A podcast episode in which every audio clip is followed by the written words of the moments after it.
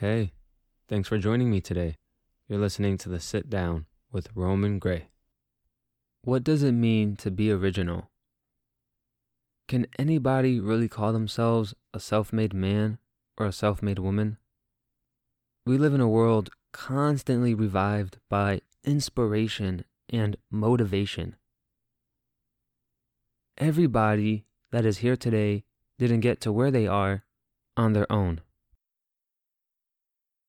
I heard this saying that goes like this Life isn't a sprint or a marathon, it's a relay race.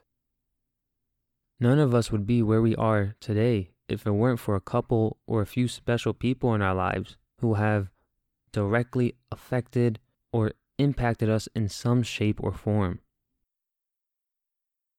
And if so many artists, entrepreneurs, and innovators claim to be original, but so much of their work is inspired by previous people, then are they still original?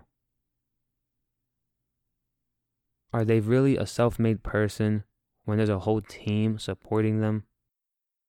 I'm not trying to tear down anyone's success or the hard work they put in, but it's an idea that I've been sitting on for a while. Authenticity and originality are something everyone gravitates toward. So, does being original or authentic mean being unique? Does it mean just being true to who you are? Is there even a difference between authenticity and originality? I think a lot of us don't even realize what we actually mean when we tell someone to be original or stay authentic. It feels like what we're saying when we say these things is to just be different. Maybe being original isn't about being new or doing something new, but instead being different from everyone else and what they're doing. Mark Twain once said, There is no such thing as a new idea. We simply take a lot of old ideas and put them into a sort of mental kaleidoscope. We give them a turn and they make new and curious combinations but they are the same old pieces of colored glass that have been in use through all the ages. So, what I get from that quote is that our thoughts and ideas are remixes of things we've heard, seen, and done in our lifetime. However, I feel that even if everything has been said and done, it hasn't been said or done in your voice with your words, and with your uniqueness. I feel like that is what makes something or someone original or authentic. Nobody is exactly a walking replica of another, right? We're all made up of DNA that is strictly unique to our individual selves. Nobody has your exact DNA. There is only one of you, so by definition, we're all already unique. So the next time someone says you're like everyone else, they're right. You're unique, just like everyone else. But I think we lose our authenticity or originality when we grow up believing that we should be like other people. Rather than being told we are who we are and that's enough, we're told what's wrong with us and what needs to change in order to fit in and for more people to like us. It's along those lies that we lose what makes us authentic and original.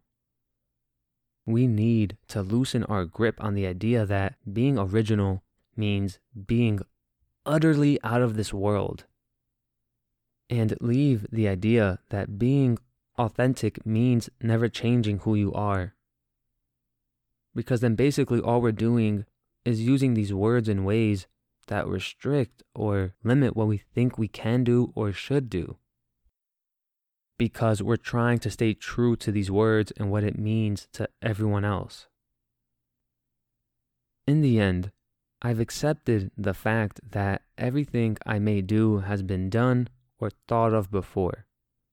But what makes it different is me, because it's my voice, my words, me in my entirety that gives everything I do its uniqueness and is what makes it different. And because we all have that, we can all speak and communicate to a different audience in our own unique and original ways. Hey guys, I just want to take a moment to say something really important. So instead of the usual outro that I do, I have some really, really pretty exciting news actually. I have just launched my very first store ever. There was so much work that went into this. I mean, just so much headaches, just one big headache of love. Please, when you're done listening to this, head over to my site. Again, the website is called itsromangray.com. Everything is now available for pre order, so head over there, see if you like anything. If you like something, hey, support me, support this podcast. And just because it's a first for me, I'm offering a discount across the whole store, so please check it out. The store officially launches February 1st. It would mean the world to me. And until next time.